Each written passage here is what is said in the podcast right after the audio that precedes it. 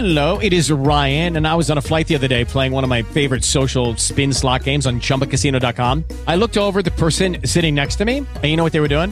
They were also playing Chumba Casino. Coincidence? I think not. Everybody's loving having fun with it. Chumba Casino's home to hundreds of casino-style games that you can play for free anytime, anywhere, even at 30,000 feet. So sign up now at ChumbaCasino.com to claim your free welcome bonus. That's ChumbaCasino.com and live the Chumba life. No purchase necessary. VGW. Void where prohibited by law. See terms and conditions. 18 plus. It is Ryan here, and I have a question for you. What do you do when you win?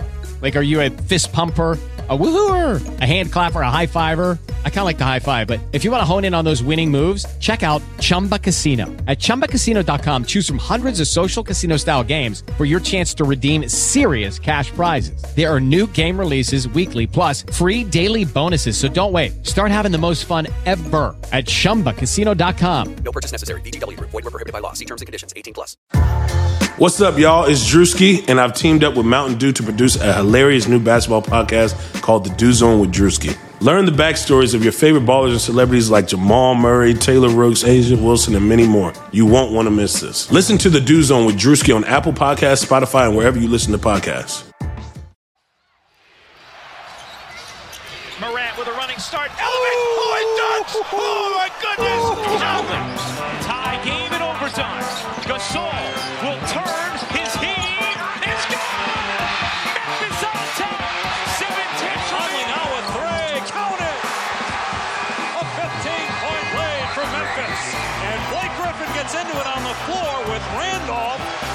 Hard to tell if there are any punches being thrown under there, but Griffin took exception to something. The officials break it up quickly. See, he just locked his arm and then kind of pulled him over. Zach falls down, and then, you know what? A little elbow there. Oh, he's digging from Griffin. Yeah, you know. Welcome to Grits and Grinds, a Memphis Grizzlies podcast on the Blue Wire Podcast Network. My name is Keith Parrish. It's been 5 days since the Grizzlies' season ended in that Game 5 defeat to the Utah Jazz. The players have dispersed throughout the country already. John Morant's in Las Vegas. I believe Dylan Brooks is already there or is on his way there. This episode, I'm going to kind of wrap up the entire season, go through some stats and information that I think you will find interesting about all the players and some of the personal achievements and team achievements. I'll also give you some news from the media availability that happened on Friday, kind of the end of the year media availability. And I will also give you a couple more stats about the Utah series. I uncovered some things that I thought Grits and Grinds listeners would be very interested in. As far as the tidbits or sound bites from media availability, I don't think there was that much of use or of interest. Zach Kleiman addressed the media. You know, for the first time in a while, Zach Kleiman got an extension as a reward for a job well done for the Grizzlies this year, for them exceeding expectations. I mean, the Grizzlies ended up, you know, making the playoffs, which is a huge achievement. Even Grizzlies writers and podcasters and people who cover the Grizzlies, who are generally more optimistic maybe than the national media, because they at least pay attention and they're excited about the Grizzlies' young players and they think, you know, we have a strong organization. But even the Grizzlies' success this year kind of outpaced what I think anyone was expecting, at least anyone I talked to. Longtime listeners probably remember that before the season started, I give a survey to a bunch of media writers and personalities, you know, asking them how many games will the Grizzlies win? And the most optimistic one of them, I don't know if it was his true opinion, but actually Chris Vernon nailed it. He predicted the Grizzlies would win 38 games. And he's the only person to predict that number, the actual number that the Grizzlies won this season. If you count the play-in tournament and the playoffs, the Grizzlies finished the year 41-38. If you throw out all the games against the Jazz, regular season and postseason, the Grizzlies were 40-31 against everyone else. That's pretty good. 9% of the Grizzlies games this year, 9% of all Grizzlies games ended in losses to the Jazz. Don't know if you thought of that. The Grizzlies played 79 times, and 7 of those times they ended up losing to the Jazz. But you have to mark this as a successful season, as they are ahead of schedule, as they're one of the youngest teams in the NBA. They're one of the youngest teams to make it to the playoffs in recent memory. And the end-of-season media availability reflected that. Zach Kleiman talking about what a tremendous accomplishment it was. I think the most substantial thing that Zach Kleiman said was talking about how his goal for the organization is to win a championship. And everyone says that. But he was pointing out how the process of last year being in the play-in and losing, and this year being in the play-in and then making the playoffs and losing, that's all of the process of becoming a championship team. You have to go through those battles. He doesn't sound like someone who had his eyes on draft picks this year or any year. He wants to build up this team, and he thinks the way to become a championship team is to compete and try to win and then get to these certain levels and experience that as a team and build that experience, lay that foundation of competing in games that matter, and then you can build on that and build on that. Maybe I'm interpreting that or hearing that from my own personal anti-tanking bias, but it sounded like what he was saying was, yeah, we didn't consider trying to be bad this year because we had our own draft pick. We were just trying to win games, and we're going to keep trying to win games. I think it was in response to a question of, like, what are the next steps, which is the common question for the front office guy. Like, what do you do next? Are you going to trade first-round picks, you know, for a different player? Or are you going to try to make some big free agent signing? That's the subtext, I feel like, of these questions of, like, what comes next? And he's just saying, we got to keep developing. We got to keep getting better. But it's very promising that we've gone through this process of taking these steps of losing in the play-in and then winning in the play-in this season and making the postseason, and then the future gets brighter and brighter, you hope. He didn't shed any light on, you know, what are they going to do about Justice Winslow? He said, you know, maybe Justice could have had a little bit more of a runway, was the word he used, the term he used, to get back up to speed, but, you know, he thought they saw encouraging things. I asked him what his biggest frustration was.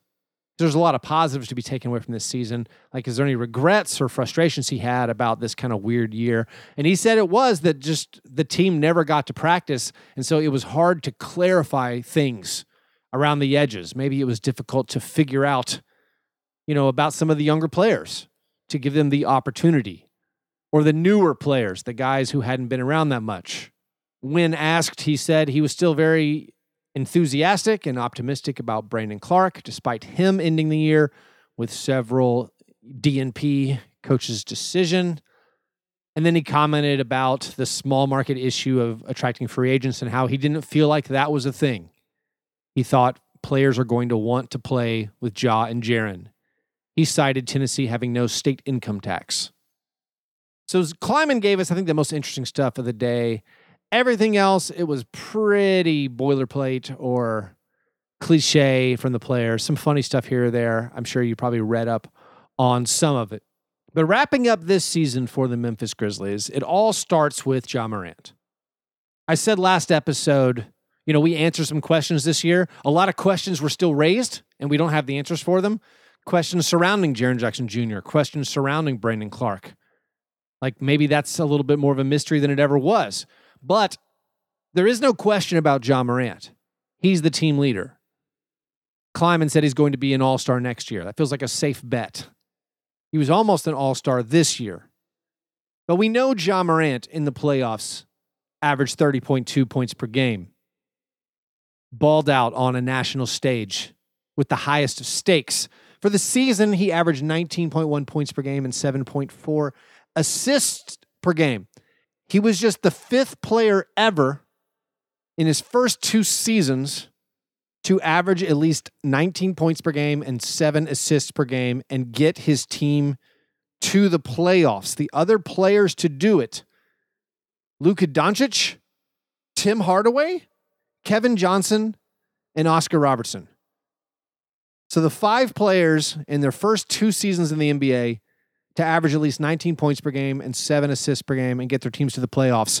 the Big O, Kevin Johnson, Tim Hardaway, Luka Doncic, and Ja Morant. The only two players to do it at the age of 21 or younger, it's Ja Morant and Luka Doncic. The entire list of NBA players to average at least 19 points and 7 assists in one of their first two seasons, it's Trae Young, Luka Doncic, LeBron James, Damon Stoudemire, Penny Hardaway, Tim Hardaway, Kevin Johnson, Isaiah Thomas, Tiny Archibald, Oscar Robertson. There's no duds there. Ja Morant being in that company is great. I guess the worst player there is Damon Stoudemire. Damon Stoudemire was a good player. But Ja is going to be better than him. Ja is on a superstar trajectory. His 7.4 assists per game, that's the 5th highest assist per game in franchise history. He's only trailing Mike Bibby and Jason Williams. Both of them each had two individual seasons where they averaged over 8 assists per game. But Ja posted the 5th highest assist per game season in Grizzlies franchise history. Last season for Ja ends up being the 6th highest. So he had a few more assists this year.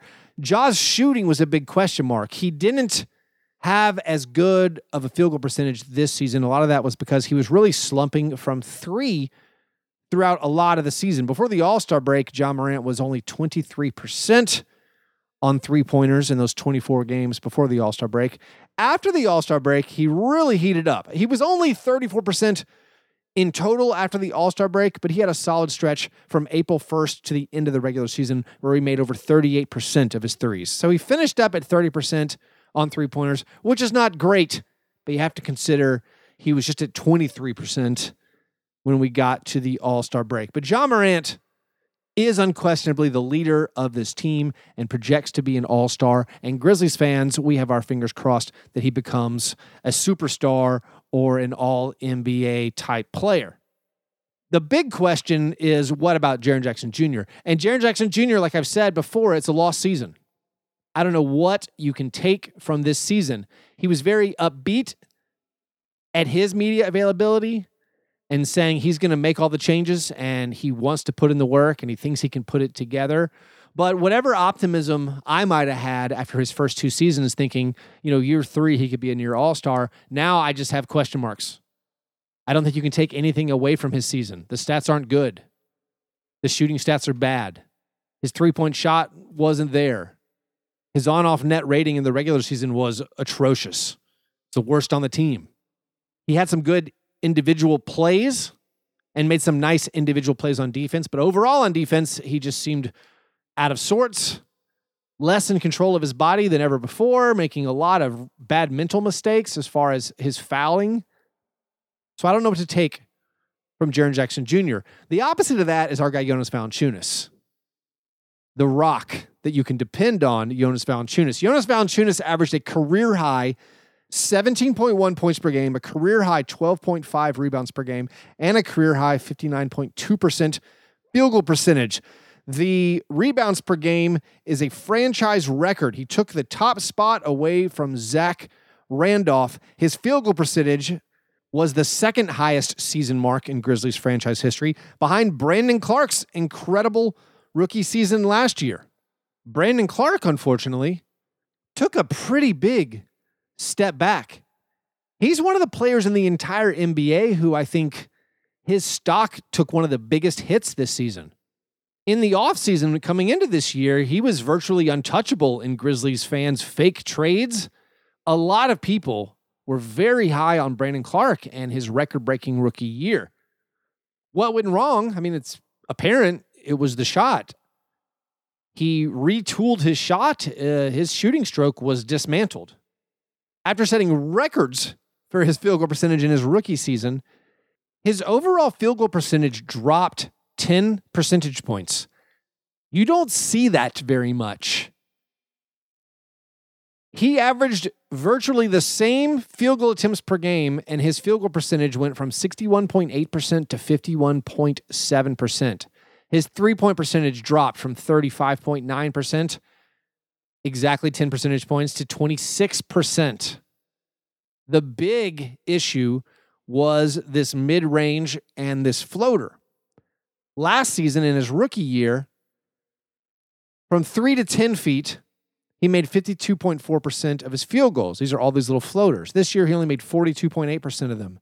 From 10 to 16 feet last year, he made an absurd 54.9% of those shots. This year, 38.5%. He went down by 16% on mid-range shots from 10 to 16 feet away from the basket. His free throw percentage dipped from 75.9% as a rookie to 69% this year. This offensive drop-off is just a huge bummer for Grizzlies fans. We don't know what to make of it. We don't know what it means for Brandon Clark going forward. Can he rebound? There are positives you can take from Brandon Clark's season. He looked way more in control of his body. He was a much better defender this year. He increased his steals by a lot this season. His blocks held steady while his fouls went down. So he was a more impactful defender. Coming into the NBA, everyone thought his thing was going to be defense, but then he became this otherworldly offensive player with his eye-popping field goal percentage last season. So his defense was there this year. It's just the shot disappeared. And he posted the lowest turnover percentage in Grizzlies franchise history. So his fouls went down.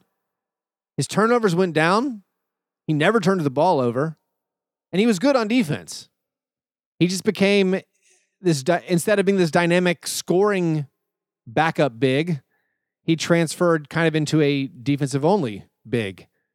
If you could combine the defensive year two with the offensive year one, or even like 90% of the offense from year one, well, now we're back in business and everyone's excited about Brandon Clark again.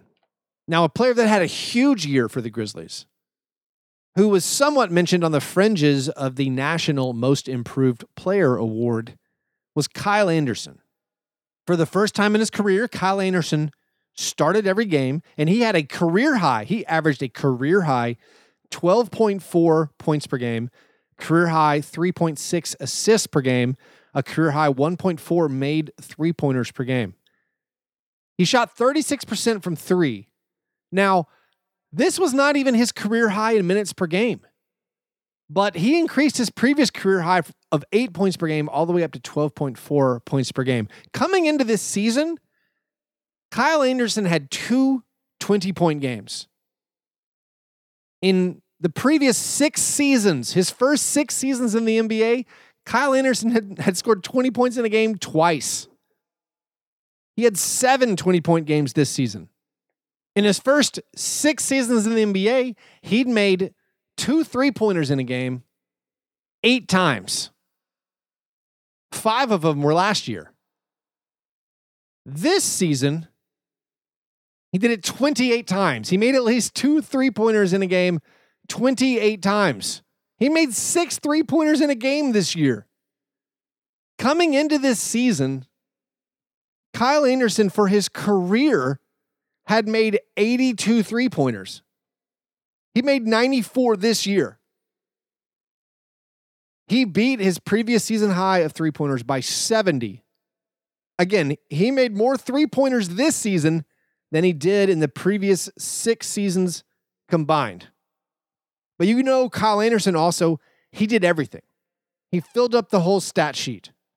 12.4 points per game, 5.7 rebounds per game, 3.6 assists per game, 1.2 steals per game, and 0.8 blocks per game. The only other players in Grizzlies franchise history to match all of those marks in all those different statistical categories, it's Mark Gasol and Sharif Abdul-Rahim.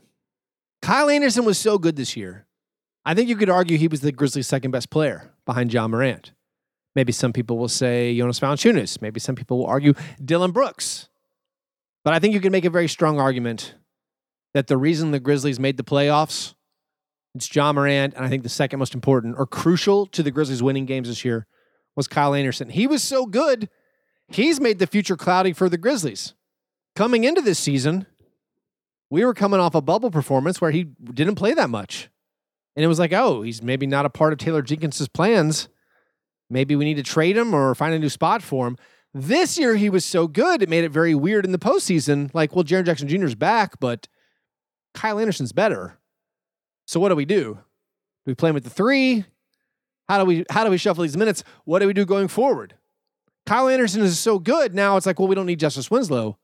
Kyle's better than Justice Winslow. And next year, you have the big questions of if Jaren's totally healthy and Jonas is totally healthy, does Kyle become a sixth man? What do you do with him? Because he was so excellent this year. Another player who had quite the excellent year, or at least he finished the year on a very strong, excellent note, is obviously Dillon Brooks. Dillon Brooks was so good in the playoff series and in the lead up, the end of the season and the play-in tournament, that it almost has like totally shaken up how Grizzlies fans, I think, view this team and this roster. 3 months ago, almost no one who covered the Grizzlies thought Dillon Brooks' future was as like a top three guy on any team. The most common refrain was he might be best as the sixth man or, you know, your fifth option on a good team. Like if you're going to compete for a conference title, he's not going to be one of your best three guys. He's not going to be taking 17 shots per game. Well, what he did in the playoff series shook that all up. And it's like, oh, well, maybe he could be. I mean, to be clear, the Grizzlies lost, and they lost pretty hard in 5 games. But dropping 25.8 points per game in the playoffs and doing it, making over half your shots, it's a little bit eye-opening. At the very least, no one's talking about trading Dillon Brooks anymore, basically. Dillon set career highs this year in points per game, assists per game, steals per game, and free throw percentage. Those are all strong positives. He had some regular season highlights. He put up 23 points in a third quarter against the Miami Heat. A little bit of an Andre Iguodala revenge game. It was the second most points scored in a quarter by a Grizzlies player in franchise history, behind Jaren Jackson Jr.'s 26 points against the Bucks last season. He also made huge leaps as a defender. Last preseason, or before the season started, Dillon Brooks said that he wanted to make an all-defensive team. And I think most people kind of snickered at that idea. We thought he was a fine defender. Like, extreme effort, tries hard, decent defender. I don't think we thought of him as a lockdown defender. He made massive strides on the defensive end. To the end of the season, he had these games where he's having to trail Steph Curry, and he's bothering Steph Curry. He shut down DeMar DeRozan. He harassed Luka Doncic and forced a very bad shooting game from Luka. He made huge progress on that end. But I don't think we want to get too carried away, or at least temper our expectations for next year somewhat based on how big the playoff performance was, because overall, he's still a very inefficient player typically. His three-point percentage went down this season compared to last season. He's a below-average three-point shooter. His field goal percentage was under 42% this year. Dillon and Grayson Allen both averaged under 42% on their field goals this season, and that meant the Grizzlies joined the tanking Oklahoma City Thunder as the only two teams in the NBA this year to start two players for the majority of the season with sub 42% field goal accuracy. There were improvements, though, especially Dillon's finishing at the rim. Last season, he only made 52% of his shots right at the basket. This season, he increased that to 59% accuracy on shots at the rim. In the postseason, he was phenomenal.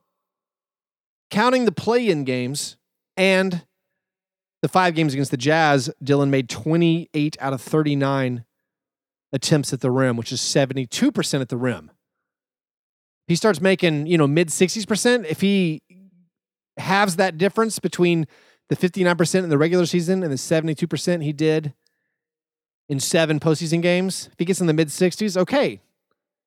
Now that's Dillon making this leap. But don't let people tell you that Dillon was good all season or was good last season. It's not the case. He had moments. January of 2020, he was on fire. But from when he signed his extension through the end of the year last year, he couldn't make any shots. He went an entire calendar year from February of 2020 to February of 2021, where he made under 30% of his three-pointers and was shooting 37% from the field. This was over a massive sample size. It's like 60 games. A handful of games from the regular season last year, from the bubble last year, and then a good chunk of this season. At the All-Star break, Dylan was under 40% on field goals, and he was at 32% on three-pointers. Post All-Star, he kicked it up to a more respectable 43.6% on field goals and 36.5% on three-pointers. That's where he needs to be. He needs to be there. He clearly kicked it up in the postseason, in the series against Utah, the final 11 games of the year. He scored over 20 in 9 of them. So he kicked it up. But this is still a guy who needs to work on his efficiency to become as good as he wants to be. Last year, of all the players in the NBA to attempt at least 14 field goals per game, there was 56 players to do that, and Dylan was last in true shooting percentage among those, last in points per game, last in effective field goal percentage. This year, his efficiency is up a little bit. This year, there were 59 players to attempt at least 14 field goals per game, and hey, Dylan wasn't last. John Wall, Russell Westbrook, and Victor Oladipo all had lower effective field goal percentage. Those guys, plus DeJounte Murray, also all had lower true shooting percentages. And DeJounte Murray and Kevin Porter Jr. averaged fewer points per game than Dylan Brooks. Dylan Brooks is a good two-way player. I said all season he was a good two-way player. I said when he wasn't making his shots that he was a good two-way player. You don't want to get rid of him. But let's not pretend like he was this Dylan Brooks all year or this Dylan Brooks last season. And we can be thrilled that he looked amazing, and we can be hopeful that he continues to be that good. And I mean, we can be excited that he's not a question mark. He's a guy you want to have on your team. He's a guy you can build around. He's a guy who can play on a championship squad. And extremely importantly, he's the heart and soul of this team. This team loves each other. This team, if you look at the pictures on the plane after the game, it looks like a church group going somewhere because they're all so young and they're all the same age, and also none of them dress really fancy or anything. They're all just wearing t-shirts and hoodies and stuff, and they're all 22 or 23. So this is a very tight-knit group of young basketball players, and Dylan Brooks is their heart and soul. Also, most importantly, my favorite stat, I've said it before, I'll repeat myself from other episodes, Dylan Brooks did lead the NBA in total fouls this season. He led the NBA in total fouls for the second consecutive season, and he is the first perimeter player in NBA history to ever lead the league in total fouls in consecutive seasons. Not fouls per game. He was third in fouls per game last season. But total fouls, overall fouls, no one fouls like our Dylan. But anyway, let's take a quick break. I'll have some more stats about the rest of the team. And right after the break, let's go over this lineup data from the Jazz series that surprised even me. The economy is made up of real people doing real stuff, and it affects everything, which you obviously know since you're a real person doing real stuff. Marketplace is here to help you get smart about everything beyond the what of the day's business and economic news. We dig into the how and the why with the real people driving our economy. From big tech and interest rates to small businesses and what's happening at the Fed, Marketplace breaks it all down so you don't have to. Listen to Marketplace wherever you get your podcasts.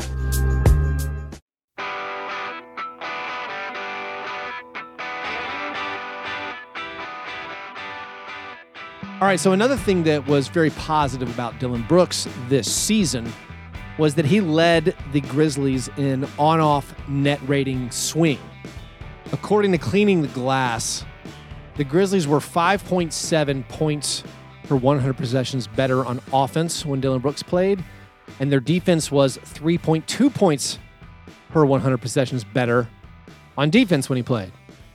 So he led the Grizzlies in on-off net rating. He took over that in the second half of the year from DeAnthony Melton, who was leading the team through early March. But Dylan ended up finishing well ahead of him. You guys know I'm obsessed with DeAnthony Melton. And one of the reasons I'm obsessed with DeAnthony Melton is, to my eyes, he seems special. The things he can accomplish, very few other people can do. There's some stats to demonstrate that, that I'll get to in a little bit. But to my eyes, he looks special. And then when you look at the lineup data and the stats, it says that the Grizzlies are better when he plays. Like last year, he led the team in the on-off net rating swing. The lineup combinations that involved Anthony Melton are usually all the best. Like for the regular season, the Grizzlies' best two-man unit in net rating, with a minimum of 300 minutes played together, was De'Anthony Melton and Dillon Brooks. The second best two-man unit was De'Anthony Melton and Ja Morant.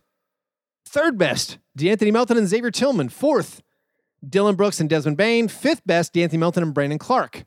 Last year, De'Anthony Melton had 4 of the 5 best two-man net rating combos. He actually had 5 of the top 6. Now, eventually, I'm going to bring all this back to the Jazz series like I teased, but the Dillon Brooks and De'Anthony Melton this year, great combo. They were a good combo last year. When you think about wing play that we always argue, everyone's like, oh, should you play Desmond Bain? Should you play Grayson Allen, who seemed to get all the opportunity this year? Should you play De'Anthony Melton? And I'll admit, coming into this year, I wasn't open-minded. I had basically decided De'Anthony Melton was the best. So maybe I'm viewing all this through these highly prejudicial De'Anthony Melton stained glasses, if you will. But like last year in August, in the bubble, after Jaren Jackson Jr. got hurt, I was searching some tweets for this episode, like things I said last year, and it was me pointing out that, again, last season, the data said without Jaren Jackson Jr. available, I'm like, well, they should play Ja and Melton and Dillon Brooks and Kyle Anderson and Jonas Valanciunas. Like, that's what we should do. That's the best option. And that was based on, again, me watching all the Grizzlies games, and then feeling like, I feel like those are the best players. And then like, oh yeah, the data backs this up. So that's kind of why I've become such an extremist, I think, this year, or so radicalized about it. Because I already had this opinion. I've seen nothing to dissuade this opinion.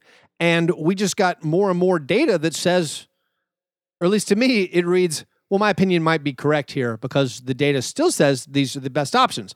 So I focus, I guess, a lot on like who should play with Ja Morant, because that feels like the toughest question. We accept Ja Morant. He's the best player. He's the star player. We've accepted Dillon Brooks has seized this role. So who do we pair with this guy? And also Kyle Anderson. All right, Kyle Anderson has secured his spot. So we have Ja, we have Dillon, we have Kyle Anderson. So I just look at the lineup data and I'm like, okay, let's just see how Grayson Allen, Desmond Bain, and De'Anthony Melton all stack up when they're playing with, say, just Ja and Dillon. So this season, Grayson got the most opportunity. Grayson Allen played 1,300 possessions with Ja and Dillon. The Grizzlies had a plus 2.9 net rating. That's okay. It's not negative. Not bad. Last year, these guys played, had a negative 1.8 net rating together. It's not bad. Let's look at Desmond Bain. Desmond Bain played 880 possessions with Ja and Dillon. The Grizzlies were even better. They had a plus 5.0 net rating. Obviously, he wasn't on the team last year, so we can't compare that. Be like, all right, Desmond Bain, he's got a slightly better net rating. Better by 2 points per 100 possessions, which isn't that much. But then you look at the Melton numbers. You're like, all right, Melton only played 376 possessions with Ja and Dillon together, but the net rating for the Grizzlies was plus 13.9. Massively better numbers. What was their net rating last year? Plus 9.7. Massively better numbers. So I'm like, oh, when Ja plays with De'Anthony and Dillon, things really take off. Now, here's where I started getting, again, this is the continual frustration. Look at the postseason numbers. This is the 2 play-in games and the 5 games against the Jazz. The stats are basically identical. Clearly, there's a smaller sample size because we're only talking about 7 games. But okay, last year, Melton with Ja and Dillon, they were 9.7 per 100 possessions better. In the regular season this year, they were plus 13.9 per 100 possessions. Oh, in the postseason this year, they only played 58 possessions. They were plus 13.8. Now, these stats are virtually meaningless because all the Melton, Ja, and Dillon minutes occurred essentially in the fourth quarter of Game 5 when you're down 30. It's garbage time. So essentially we have no sample size. They played 3 minutes when the series mattered. They played 3 minutes together. They were plus 3. That's not net rating. They just outscored the Jazz by 3 points in the 3 minutes where Ja, Dillon, and De'Anthony Melton played together against the Jazz. But let's think about Desmond Bain. Desmond Bain in the regular season with Ja and Dillon, plus 5.0 per 100 possessions. In this postseason, the Grizzlies were killing when Desmond Bain was out there. They were plus 5.6 in 192 possessions. All right, that's good. Why don't we see it more? And there's Grayson Allen. The Grizzlies were minus 10.8 points per 100 possessions when Grayson Allen was on the court with Ja and Dillon. Overall for the series, Grayson Allen was last on the Grizzlies in just total plus minus, raw plus minus. They were outscored by 55 points when Grayson Allen was on the court. They were only outscored by 42 points total in the series. If you throw out that garbage time fourth quarter where they outscored the Jazz by 14 points in the final fourth quarter of game 5. All right. The Grizzlies were outscored by 55 points when Grayson Allen was on the court, and they were outscored by 1 point when he wasn't on the court. The Grizzlies played the Jazz even over 5 games when Grayson Allen was off the court. But that isn't even the stat. These aren't even the stats that I thought were like that interesting or mind-blowing. I feel very confident that the Grizzlies' best lineups this year and last year, but this year specifically, it's Ja Morant with Dillon Brooks at the 3, with Kyle Anderson at the 4, and then with a center. Let's say Jonas Valanciunas. I like Xavier Tillman. I like all the guys. I like Jaren Jackson Jr. I thought he was a better option against Rudy Gobert. But the Grizzlies' best lineup this year is Ja at the 1, Dillon at the 3, Kyle at the 4, and then let's say Jonas or Jaren at the 5, and then you have to pick. For me, it's Desmond Bain or De'Anthony Melton. De'Anthony Melton hasn't been hitting his shots that much recently, but he still puts up a good net rating when he's on the court usually. So my big frustration with the series against the Jazz, which you know if you listen to the episodes during the playoff series, is they didn't go to what I thought the team's strength was. They ended up choosing to play small with only one big on the court. They gave Kyle Anderson's minutes in games 4 and 5 to Grayson Allen and to Desmond Bain, when I thought they should have played their regular lineups, the things they've been doing all year. I had long accepted they weren't going to play De'Anthony Melton a lot, even though I was pretty sure he was the best option. But if they'd just gone, in my opinion, with Ja Morant, Desmond Bain, with Dillon Brooks, Kyle Anderson, and Jonas Valanciunas, they would have done pretty well. They barely did that lineup. So I went through the games, and I tracked all the lineups where they did what I thought, again, the bare minimum of in putting your team in the best position, which is Ja Morant, either Desmond Bain or De'Anthony Melton, with Dillon Brooks, Kyle Anderson, and a center. It was either Jonas Valanciunas or Jaren Jackson Jr. For 30 seconds, it was Xavier Tillman. But all season long, your best 4 players that we knew were your best 4 players were Ja Morant, Dillon Brooks, Kyle Anderson, Jonas Valanciunas. I know there's an argument, there's an angle to this, like, well, Jaren Jackson Jr.'s back. You got to get him in the game. You got to play him. That makes it a little weirder. Yeah, I guess. But there was no reason for this lineup to be used this little. In the 5-game series against the Jazz, they only used these lineups for 20 minutes. They only used Ja Morant, Dillon Brooks, Kyle Anderson together with another big, with a center, and then either Desmond Bain or De'Anthony Melton for only 20 minutes in the series. And they outscored the Jazz by 33 points in those 20 minutes. They only played their best lineups, their best units together that they played all year for 20 minutes in a 5-game series. Their strength all year has been Kyle at the 4. Their strength all year is Dillon Brooks alongside, it's been the best with Desmond Bain or De'Anthony Melton. You could even open it up to Tyus Jones' minutes. If you had Desmond Bain or De'Anthony Melton at the 2, with Dillon and Kyle at the 3 and the 4, and any point guard and any center, well, then that kicks it up to 26 minutes. They only did it for 26 minutes. And they outscored the Jazz by 37 points. These lineups were successful. They've been successful all year. Guess what? They've been successful last year. Ja, De'Anthony, Dillon, and Kyle this season with any center were plus 14.1 points per 100 possessions. Last season, they were plus 10.0 points per 100 possessions. Those guys got 6 minutes together in the Jazz series. They outscored the Jazz by 8. The other 14 minutes was with Bain. And Bain crushed on folks. I mean, Bain only got 19 shots in the series. He made 11 of them. That's 58% from the field for rookie Desmond Bain.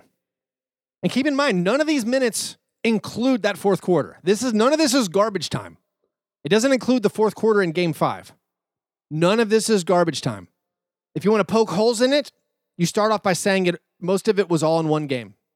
In game one, the game that the Grizzlies prevailed, these lineups played 7.5 minutes together, and they outscored the Jazz by 23 in a game the Grizzlies won by 3 points. Ja, Dillon, and Kyle, with either Desmond Bane or De'Anthony Melton and a center, outscored the Jazz by 23 points in a game they won by 3. The next game, these guys played 8.5 minutes together, and they outscored them by 3. They played 8.5 minutes together in a 48-minute game. They outscored the Jazz by 3. They lost by 12. In game 3, they abandon this idea totally. Grayson Allen plays 30 minutes. He starts knocking down a few shots. In game 3, 0 minutes of these strong lineups.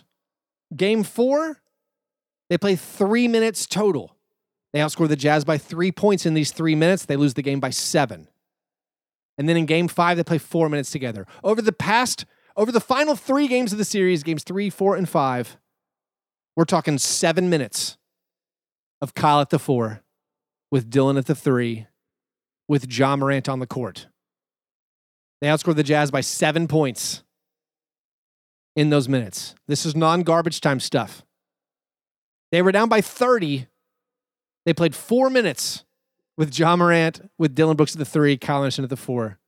I couldn't believe the stats.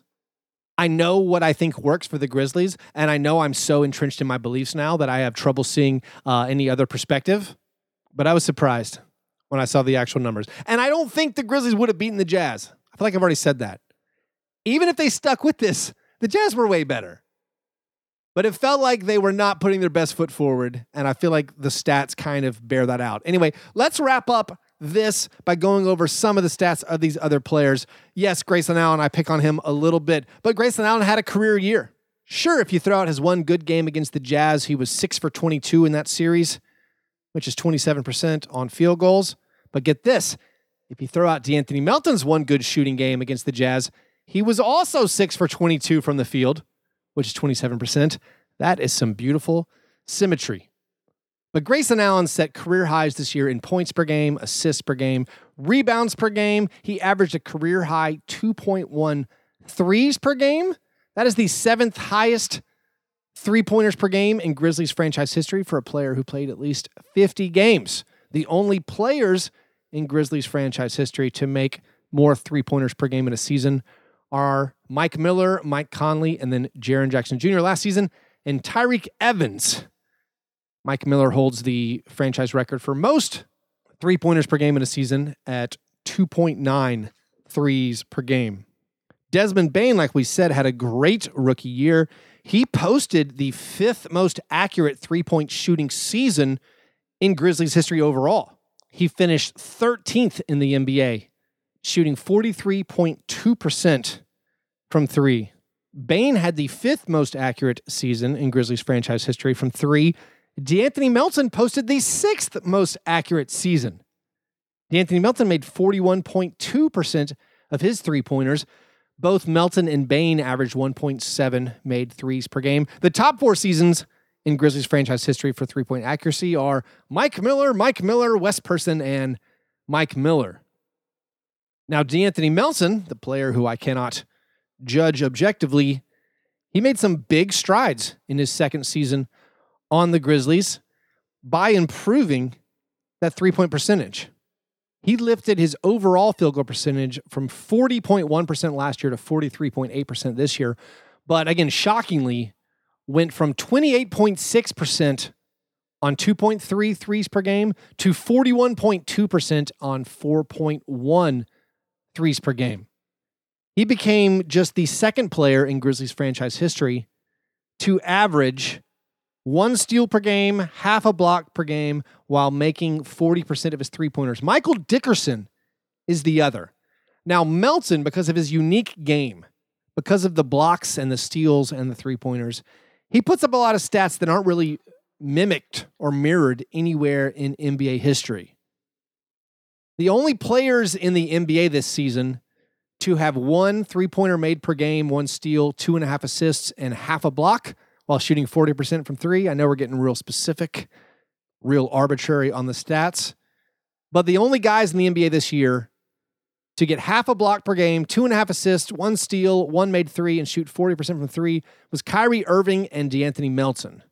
Melton was the first player in NBA history to average 1 3 per game, 1 steal per game, 2.5 assists, and half a block per game in under 25 minutes per game of playing time. No one's ever produced that before. His per 36 stuff, if you want to throw out even the three-point accuracy, if you just want to include the steals, blocks, and assists, it's like him and Scottie Pippen and him and Dr. J. If you want to say per 36 guys to average over two threes made per 36, 2 steals and 1 block, only Robert Covington has done it. If you put in the assists, no one. It's just Melton. It's just highlighting that Melton is unique. Tyus Jones, he actually had kind of a letdown this season. He did lead the NBA in assist to turnovers for the third consecutive season. But beyond that, he took a step back on the three-pointers. He started the year on a pretty big three-point slump, and so his three-point percentage dropped from last year's very encouraging 38% to only 32% this year. So a bit of a letdown from Tyus Jones. Xavier Tillman had another strong rookie season, much like Desmond Bane had a strong rookie season. He delivered whenever he got an opportunity. The Grizzlies were 14-7 this year in games where Tillman played at least 20 minutes. And this is not a circumstance of like the Grizzlies were up big when they cleared his bench. It actually was the opposite. He got 20 minutes in some games where the Grizzlies were getting killed. So the Grizzlies had a very good record when he played at least 20 minutes. He started 12 games. The Grizzlies were 6-6 in those games, but very stiff competition. They actually beat more teams against the West's top 10 when Tillman started than when Jonas Valanciunas started. Tillman racked up 5 wins against the other top 10 teams in the West, where Valanciunas in the regular season only racked up 3. As far as the rest of the roster, I didn't really compile any fancy stats for those guys. I don't have a big, strong opinion. I mean, Justice Winslow was quite the disappointment. As far as the other rookies, the two-way players, Sean McDermott and Killian Tilly, and then there's Jonte Porter. I would accept any argument you had about those guys. Personally, I think Jonte Porter might be gone. I assume we will see Killian Tilly and Sean McDermott in Summer League. If I had to pick one among these guys who had the best season, I think it's definitely Killian Tilly. Showed some flashes that maybe he could be an NBA contributor. And like I said, there's going to be Summer League this year in August, and I assume all those guys will play, assuming Sean McDermott's sore foot is okay. John Conchar still showed flashes again this year, showed what made him stand out last year as a guy with a nose for the ball and someone who I think might have a decently long NBA career, especially if he develops that outside shot a little bit. To wrap this up, just a few team stats. The Grizzlies led the NBA in steals per game this year. It's the 4th time they've done that in their franchise history, which I guess is vaguely interesting. They also led the NBA in points in the paint, fast break points, and second chance scoring. They finished 4th in the league in assists per game. Last season, they finished 2nd in assists per game. Those are the 2 highest team finishes that the Grizzlies have ever had. This season, the Grizzlies averaged the most points per game in franchise history at 113.3 points per game. Last year, 112.6 was the previous high. They averaged the most assists per game in their franchise history. It was virtually the same number as last year. Also the same for total rebounds. Just shows they're playing at a faster pace. This was the first season in Grizzlies franchise history to have 3 players average over 17 points per game. That is Ja Morant, Jonas Valanciunas, and Dillon Brooks. Only 13 players in Grizzlies franchise history have actually ever averaged over 17 points per game. In chronological order, it's Sharif Abdul-Rahim, Michael Dickerson, both those while the team was in Vancouver, and then in the Memphis era, Pau Gasol, Mike Miller, Rudy Gay, O.J. Mayo, Zach Randolph, Mike Conley, Mark Gasol, Jaren Jackson Jr., Jonas Valanciunas, Morant, and Dillon Brooks this season. And that wraps up this Grizzlies season wrap-up podcast. I hope you enjoyed it. Hope there were some stats in there you'd never heard before. In the next few episodes, I'll start looking at this roster that, again, has a lot of players under contract, so there probably won't be much movement. But we'll start thinking about moves that will be made or could be made this offseason, looking ahead to some free agency, some trade ideas, and then the draft, which happens on July 29th. The Grizzlies have the 17th pick, so we'll have to learn about some draft prospects. But anyway, thanks for listening to this episode. Please tell some other Grizzlies fans about it, so they can enjoy it as well. Hope you have a good Monday. Talk to you soon. Go Grizz.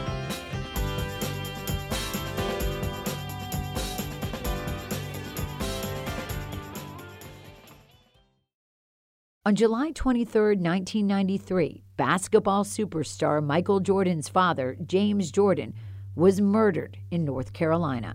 This is the father of the most famous athlete on the planet, and on his 57th birthday, he was an unidentified dead man in the middle of nowhere. From WRAL Studios, available now, is Follow the Truth, where we dig into the story of the James Jordan murder and the man who says he didn't do it. I know that if this was not Michael Jordan's father, I wouldn't be in prison. We'll question the evidence. Is it possible for a man to be shot in his car and authorities not find any blood? Our ballistics expert says it couldn't have happened. Shed light on the mystery that has always surrounded the murder. Whether his financial dealings could have had anything to do with his death. And uncover bombshell new developments. Here we are a quarter century later, and the back cover on this whole murder case isn't yet closed.